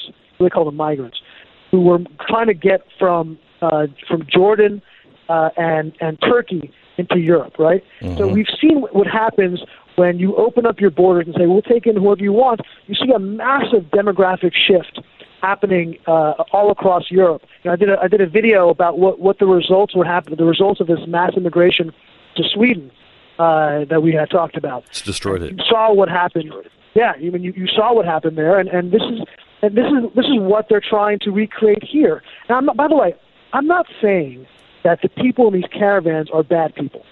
Now, there are for, there are absolutely bad people within the caravan. That's not even a question. In fact, uh, one of the more interesting people I interviewed was a group of trans who are understandably looking to leave their intolerant society in Honduras, come to America. I'd do the same thing if I were them. If I if I had nothing, I'd also want to come to America. I don't blame them for that. Right. But they were telling me how they were beaten repeatedly by people in the caravan all the way to America, but they're willing to endure it because they want to get to America so badly. There are people who admitted, no, there are some bad people in these groups, but I don't want to make it seem like they're all bad people. They're doing something which I would want to do as well if I were them, but they have to understand that we have, without our border, we don't have sovereignty. We're not a nation. We're not a nation state. And and if you want to be a sovereign functioning nation state, the number one thing you need is a border. And you have to have a secure border. And I want to point something else out as well. Part of the plan on how you know they're, they're again this is on this is on video they're telling me this. Part of what the groups are doing, and the UN by the way is very complicit in this as well. I interviewed a UN official from from uh, UN High Commission Refugees who was telling me proudly that they were involved in helping to organize the caravan once they crossed the border into Mexico. They were involved from the beginning, she said, in helping them facilitate their crossing across Mexico. And when I talked to the, the, the leaders, the organizers of the of the uh, of this um, caravan, what they were telling me was we are teaching them a number of things. First of all, what they literally have PowerPoint. They did PowerPoint presentation. I kid you not, like a caravan TED talk, where they're training them exactly what to say to American guards in order to have a higher chance for getting uh, asylum status. They're trying. They're teaching them how to game the system. It's a very sophisticated effort. Ami, I uh, I pray that you uh, stay safe uh, and uh, that you continue to do the work that you're doing. You can follow him at Ami A M I Horowitz. Uh, or go to amihorowitz.com. This is a, a must see video, and you need to share it with as many people as you can. This is the truth. Um, and it is there for you to see. All you have to do is turn the cameras in the right direction. Uh, the what you're seeing is a very well orchestrated play, uh, and it it does spell a new a new phase of America's destruction if we allow it to win. I'm telling you, it our Mexican border will become Gaza. It will become a refugee haven and we will be the big bad Israel. It is coming unless we stop it dead in its tracks now and we do it the right way. Ami, thank you so much. Always a pleasure. Thank, you. Ah, brave guy. Crazy brave guy. It's amazing that no media sources are really reporting on these groups that are helping the caravan. You hear that about the UN anywhere? No, and I did, the other part is he, he's it's not hidden. They're not hiding. No, they're there. The, the, in the uh, sin uh, Fronteras. That is that was in the that was on the front page of the New York Times. They just didn't say anything about it. Mm-hmm. They just said, "Oh, the organizing committee and the head of that said X, Y, and Z." Well, who is that? Yeah, Who Where- is where's that? the money coming from? Yeah. Mm-hmm. All right. Uh, I want to talk to you a little bit about Casper. Uh, Casper is a bed that you're just going to absolutely love. Uh, it is. It's a, a foam mattress, but it's not like the traditional foam mattress. This foam mattress is uh, uh, is brand new technology that they worked on, and it does not heat up. I hate foam mattresses because they're about five thousand degrees, and you'll wake up in a puddle of sweat. It's like you're sleeping in a sponge. That is not the case with Casper, and you're going to love it. Now, the way to find out is to actually order one and have it delivered and sleep on it. Now, uh, I want you to know Casper makes this really super simple. If you don't love it within the first 100 nights, so you sleep on it for a third of the year, if you don't love it, you just call them and they will come and pick it up and return every dime. There's 35,000 five star reviews on Google and Casper. So don't trust me. Don't trust anybody else. Just order it, try it out. If you don't love it, return it. They come and pick it up. Go to Casper.com. Use the promo code BECK. Give the gift of sleep this holiday. Casper.com. Promo code Glenn. Welcome to the program. Glad you're here. Um, we're going to be joined by um, uh, Andrew Heaton in, a, in just a minute. You don't want to miss. He is uh, he, he's doing a new podcast. Uh, uh, some something's off with uh, Andrew Heaton, and that is just the perfect night, uh, title for him. But you can listen to his podcast yesterday. We're going to bring him in because yesterday. Um, I saw him as he was going into the studio to record his podcast, and he said, ah, "I'm, I'm gonna, I'm gonna do Moby Dick today." And I thought, "Oh, that's uh, going to be successful." And uh, I said, "You're, you're reading, you're, you're reading Moby Dick," and he said, "Yes," as if Bernie Sanders wrote it. That was enough for me. I, I bought my ticket. Uh, so I want you to uh, to hear that he's coming in in uh, just a few minutes. Also, Stu and I are going to be out on Friday and Saturday. Uh, and we're going to be uh, in concert on uh, Friday in Tampa and then Saturday in Orlando. And you can get your tickets at glennbeck.com slash tour. I'll be playing the mandolin. Yeah. Well, what's your? It's unplugged. It's, It's it is unplugged. unplugged. It Yes, is unplugged. So- uh, glennbeck.com slash tours is the place Uh-huh. to go to get your tickets. Uh, should we give another pair of tickets away? You, into that? Sure, yeah. All right. Well, if you want to go and you're in Orlando or you're in Tampa, you should call the number 888-727-BECK. Uh, again, long long form mandolin. Uh-huh. uh it's it is a little it's it's uh, free form Mm-hmm. uh, improv, so there's not really a musical structure to it, right? Um, but I think you're really going you to know, enjoy it. you know that jazz that Also, I can't play really nobody likes? Right. Yeah. okay, yes. that Okay. jazz that gets the jazz that just gets so dissident that you're like, okay, I don't even I can never whistle this. What, I mean, what what is the point of this? I can I I can't leave going. Oh man, I'm just humming that tune I just heard. Right. It's like that, except more dissident.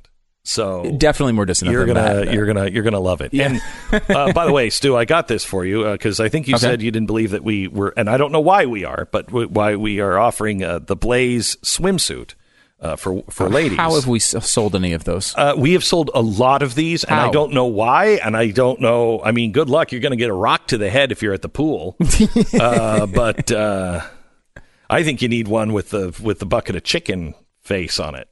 You know, the one that has my face. That's a better swimsuit. Of course, we might have to make it in XXX XX XXXL. uh, Super L. That's a strange product. Where do we get this? Shop. Uh, shop.theblaze.com. Uh, you can get that. You can also get the uh, very popular uh, t shirt, Don't California My Texas, and Don't New York My Florida. Uh, they're both available now at uh, shop.theblaze.com. Back with Moby Dick and Bernie Sanders when we come back. Andrew Heaton, who is uh, joining us now, is a would you say you're classically trained uh, comedian and uh, Sure. yeah. I mean, And I'd say I'm I'm a, I'm a I'm I've I've done many a stand up. I've done stand up in multiple countries and Right. now international competitions. I'm a member of the Friars Club in New York, you which really? is which is probably like a I can't think of a more old timey way to Yeah. to like you know knight a comedian Yeah, than that. Right, right. And, uh, and How do you get into the Friars Club?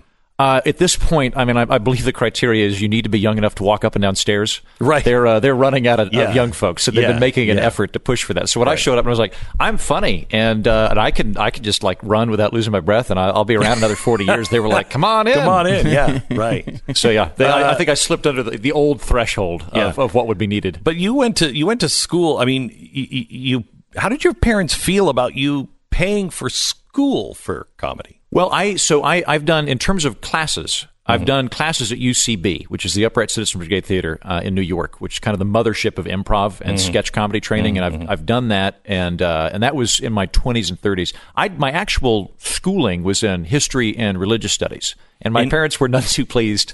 with Right. it. They their their their position. Uh, they're both very practical. Loving people from the middle Oklahoma. of the country. Dad's Yeah. a judge. He's not. Ju- judges do not lend themselves to flights of uh, flights of fancy. Yes. So they were like, why don't you pick history and business or religious studies and computer science? Right. And and they're you know because the big history factory down the street isn't hiring right now. Right, And I was like, no, no, no, no, no, because here's what's going to do. They're going to lean up against each other, and I'll you know I'll, I'll be a, I'll write books and I'll do and I, which was be- in retrospect my my strategy in my career was like I'm going to buy more lottery tickets in different fields, and I'm just Right. going to assume all of these horrendously likely lottery. For, if I buy eight lottery tickets, surely one of them will work. right. Uh, and uh, so here I am now. So here you are Yeah. now. Uh, so that's uh, we're thrilled.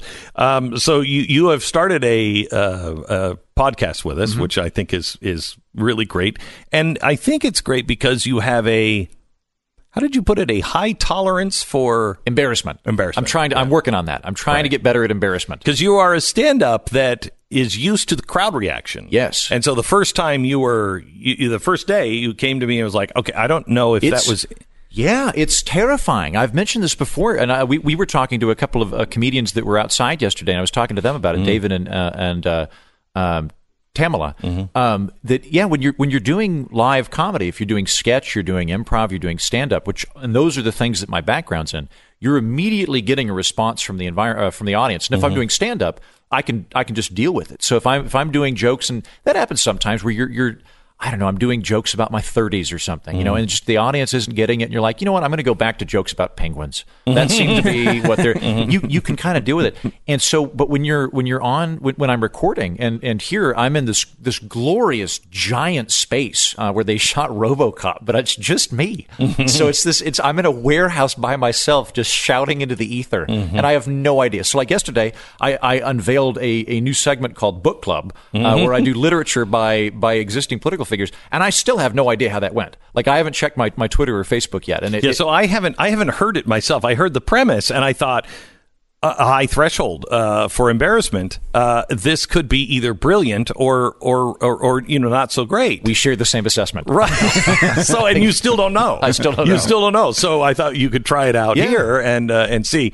I really this is so you know, uh, America, you're becoming a guinea pig here. Mm-hmm. And to be clear, you as a broadcaster, your advice here is after he doesn't know how it played to his audience, is to bring it in front of 10 million people and have him do it again because before he I find reaction. Mm-hmm. Andrew funny. I think he's really, really funny, and I think he's really smart. Yes, he also knows he he he knows audiences. Um, let's see if he knows this one. uh, I don't know. I, you know, what, I would I- normally not let somebody else come on and just run with this. When when people talk about Glenn Beck fans, what they say is Glenn Beck fans hate socialists, but they love Herman Melville. Yeah, So That's I- right. We have so a this is sticker just like that. So yeah. this is uh, this is Moby Dick as if written Moby Dick as written by Bernie Sanders. by Ber- by Bernie Sanders. Call me Ishmael. Some years ago, never mind how long precisely, having little or no money in my purse because of the stagnant middle class being devoured alive by evil, evil plutocrats like Bill Gates and the Koch brothers, both of them, I thought I would sail about a little and see a watery part of the world. It is a way I have of driving off the spleen and regulating the circulation. That's actual Herman Melville. Right you can kind of tell when you go in and out of it. Yeah, yeah, yeah. in my travels, which I did in a single crumpled suit, I encountered Captain Ahab, a man determined to harpoon Moby Dick, the white whale. Whales are the top 1% of the top 1% of the ocean. There is no good reason for tuna to be smaller than whales. When you look at charts of tuna and charts of whales and also charts of squirrels over the last 40 years, whales are getting bigger and tuna is staying the same or shrinking. In Denmark, tuna gets as big as a Ford Contour, and whales in Denmark are only slightly larger than a respectably sized special needs bus. There's a lot we can learn from Denmark. Ahab looked out across the briny sea, which is the boneyard and watery charnel house of so many New England whalers. All ye mastheaders have before ye now seen me give orders about a white whale, he said. Look ye, do you see the Spanish ounce of gold? Holding up a bright, bold coin to the sun, it is a $16 piece, men. Do you see it? Mr. Starbuck, hand me yon top mall. That's more. Melville. No, Can you tell? I think, we, I think we know. He proceeded to hammer it into the mast. Whoever sights the dreaded white whale gets the gold piece. A $16 piece of Spanish gold was an insult to every working man on the ship. How much is Ahab making? Probably a hundred times as much as my friend Queequeg. I've got a lot of friends like Queequeg. A lot of friends like Queequeg coming to my, my rallies. And the reason is whales. Whales eat the tuna's food and become gigantic, possibly the size of small moons. And that is why I told Captain Ahab, if you elect me ship captain, I will impose a 50% blubber tax on the biggest fish monsters. and I will replace the parrots that those pirate guys wear on their shoulders with toucans. Quite frankly, parrots have been through enough, and toucans have had it too easy. I'm sorry, that's just my opinion. Later, Ahab lowered into the blinky, inky black waters on a perilous rowboat, armed with a harpoon. A lot of people give me, Ishmael, crap on being soft on harpoon control and being too cozy with harpoon rights. All I can say is that in Vermont, people love harpoons and they use the harpoons responsibly. And so I have no further thoughts on harpoon control. to me, a much more pressing issue is that to go to whaling school, most Americans need to take out an extensive loan. And that loan has a higher interest rate than a car, which makes no sense. Free whaling schools should be paid for by the federal government through estate taxes on rich dead people. And if that's not enough, we can just print more money. We can do that. We can print money. Ahab threw his harpoon straight and true, and it struck Moby Dick right in the back of his big fleshy head. Then Ahab water skied behind the white whale for several minutes and even went up in the air a few times, like in episode 91 of Happy Days, where the Fonz jumps a tiger shark.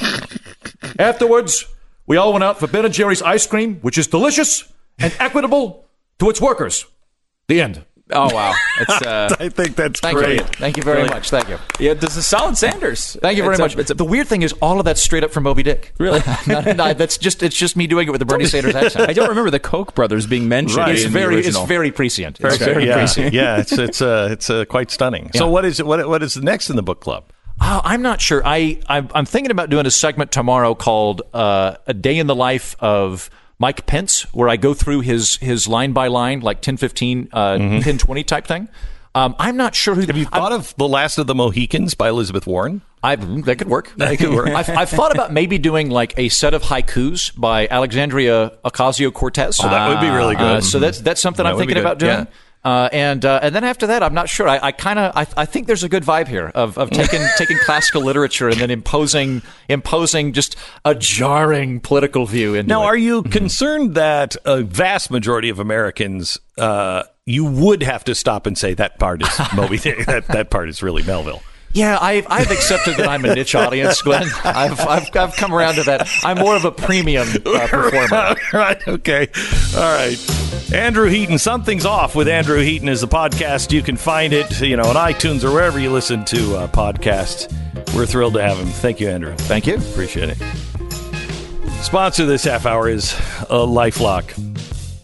Secret Service has now issued some warnings. The Postal Service is now, uh, you know, they're providing something called informed delivery. And uh, what informed delivery is, it takes a snapshot of all the mail that's coming so you know when something is coming. And the problem is, is that somebody has been hacking in, or a group of identity thieves are hacking in, and they're finding out what is happening to your mail, and then they see, oh, you're getting a check or you're getting a credit card thing coming in your mail, and they're going and stealing it. So the Secret Service is saying, hey, be really careful about this. Now, look, this is just one in, I don't even know, a million things. How many things can you think about? How many things can you protect against? I mean, geez, I'm just trying to, I'm trying to figure out how to keep my kids on the right track. Mm-hmm. You know, that's not everything else that's going on. It's always something you don't expect too. It's it's some it's one of these like high impact events that you don't see coming because you you know you're dealing with your everyday life and you're trying to protect yourself against these things you see every day, and all of a sudden this thing bites you out of nowhere. Uh, and that's uh, that's the smart thing about having LifeLock. You don't have to worry about it. It's for lazy people like us. Really? No, it really is. It's for busy people. Right, oh yeah, busy. That's what I meant. LifeLock Identity Theft Protection now has the power of Norton Security to protect you against threats to your identity and your devices. Now, nobody can prevent all identity theft or cybercrime or monitor all transactions at all businesses. But no matter the season, LifeLock with Norton Security is the right choice to help you look out for the threats that you're going to miss on your own. Go to lifelock.com, use the promo code BECK, get an additional 15% off your first year. That's promo code BECK, an additional 15% off now at lifelock.com. Promo code BECK. Glenn Beck. I can't. Oh my gosh. Uh, for all of the uh, years of the Clintons saying it's a vast right wing conspiracy, you know, they are accusing us of murdering people. They're accusing us of murdering Vince Foster. Okay. They're now out saying that Donald Trump was complicit on the cover up of the Khashoggi murder. murder. Is this? What they're You gotta be kidding me. They seem to be making a big deal about the fact that he didn't want to actually listen to the audio. Which I don't. I mean, again, I, I don't know that that's a required thing. We're all Hey, against the murder. So I So- I did a lot of thinking about this last Mhm. night um, because it came from John Bolton, who I really respect. Mhm. And John said, "I don't speak Arabic. What could I have gotten out of it? Mhm. I know the translation. I read the transcript, and they said the emotion. Well, I don't think I want my president to to listen for emotion. I don't want you're not making good decisions when you're angry. I mean, ideally, if you could set this rule for your entire life, largely, and you probably would, which is you'd never make a decision based on emotion in your entire life. Uh, And, and I'm now no human being can live up to that standard. Right. No, and there is a little bit of romance out of life you probably lost if Right, you never do. But correct. But you know, how many times do you make a business decision and somebody says, "So is this what you want? Is this how you're feeling, Mm-hmm. or do you really believe?" And sometimes you can't separate them. Mm-hmm. That's not good. When you have something really important that you're trying to decide, am I in love or am I in lust? You know what I mean? Is this, am I making the right decisions for the right reasons? That's really hard. And and when you mix emotion in it, it becomes a lot harder. It's been reported pretty widely that one of the one of the r- real pieces of emotion that Donald Trump has felt since being in office was the Syria uh, chemical attacks. When he saw that uh, video and, and heard about those stories, he was emotionally moved. Um, and and wanted to you know reportedly go even heavier with the Syria campaign, and was eventually you know talked out of it, or you know Mattis and such. They decided to go a slightly different direction, but they still did they still did act on it. Remember, Trump came into office as a guy promising he would not intervene in these foreign situations. Um, and I, I think he was right on the Syria thing largely, but still, like it, you know, emotion can be a beneficial tool when you want to move someone into something that they don't necessarily. Uh, Well, it's what the logically left understands. Yeah, It's and they, the they use it all the time, Yeah. and they want to hear. It's what they do with the guns. Is a, is a, probably a better Mhm. example. Every time there's a shooting, you get two weeks of hard press for banning anything they can in that two weeks, because once the emotion is gone. And you're making sober decisions. You look at okay, well, violence rates are down. Okay, well, these guns aren't even the ones doing it. Okay, well, this wouldn't have even stopped the murders anyway, even if we had passed these laws. And you go through these logical, this logical set of arguments, and at the end, so far, every single time, with the exception of certain states and such, um, you've seen eventually logic win out when it comes to guns. I mean, we've but you but that is not always a guarantee. And they know if they try this a thousand times, one of the times it's going to work, and they're going to ban large large pieces of what you're constitutionally guaranteed to be able to purchase. So let me ask you this: What is it we're supposed to do with this information? Are we supposed to? Because we've already condemned Saudi Arabia. Uh, are we supposed to cut all ties to Saudi Arabia? Are we supposed to make them an enemy of ours? What are we supposed to do? I mean, I, I guess the, and I think this is nothing but political gain here from Democrats is the idea that we should be tougher on them because they did this horrible thing. Now, of course, they do these horrible things every day. Uh, that doesn't make me feel any better about Khashoggi because I mean uh, that's not a good thing. But uh, they kill their own people often, all the time. There's every you know there's regimes all around the world. I mean, remember uh, Dianne Feinstein or was it Barbara Boxer? It was one of the California senators went and met met with uh, Assad in Syria. Right. Okay. So, you know, we had um, uh, Ocasio, uh, not Ocasio Cortez, um, Tulsi Gabbard in, in Hawaii, who met with Assad in Syria. You know, you have. Uh, we have we have had all sorts of particularly left wing people who have met with communist dictators and worse Castro and all people all across the world have done horrible The horrible president, the president, President Obama, met with Hugo Chavez. and our president now met with Kim Jong Un. Right. Right. Like I mean, we it, to say that we're going to cut every single uh, string from from Saudi Arabia is not even something that the left believes. They're just they're trying to push for it because they think it puts Trump in a tough uh, tough position, and it is a tough position. I mean, you know, Jared Kushner in particular has has fought, uh, you know, to try to uh, get the more uh, open parts of the Saudi Arabian society to grow. Um, he, I think he believes that to be a, a really big key to changing the way that things are in the Middle East. You know, and and I think this if disengaging prince- with them won't help that. Right, no. And I think this prince is actually moving in that direction. He's just a mobster. He's he's Tony Soprano. Yeah. And that's who we've been in bed with forever. You know, we're in the bed with the Sopranos. I, I don't want to encourage it, and I but I don't also want to poke it in the eye. Just we condemn you for that. Glenn Move Beck. on. Mercury.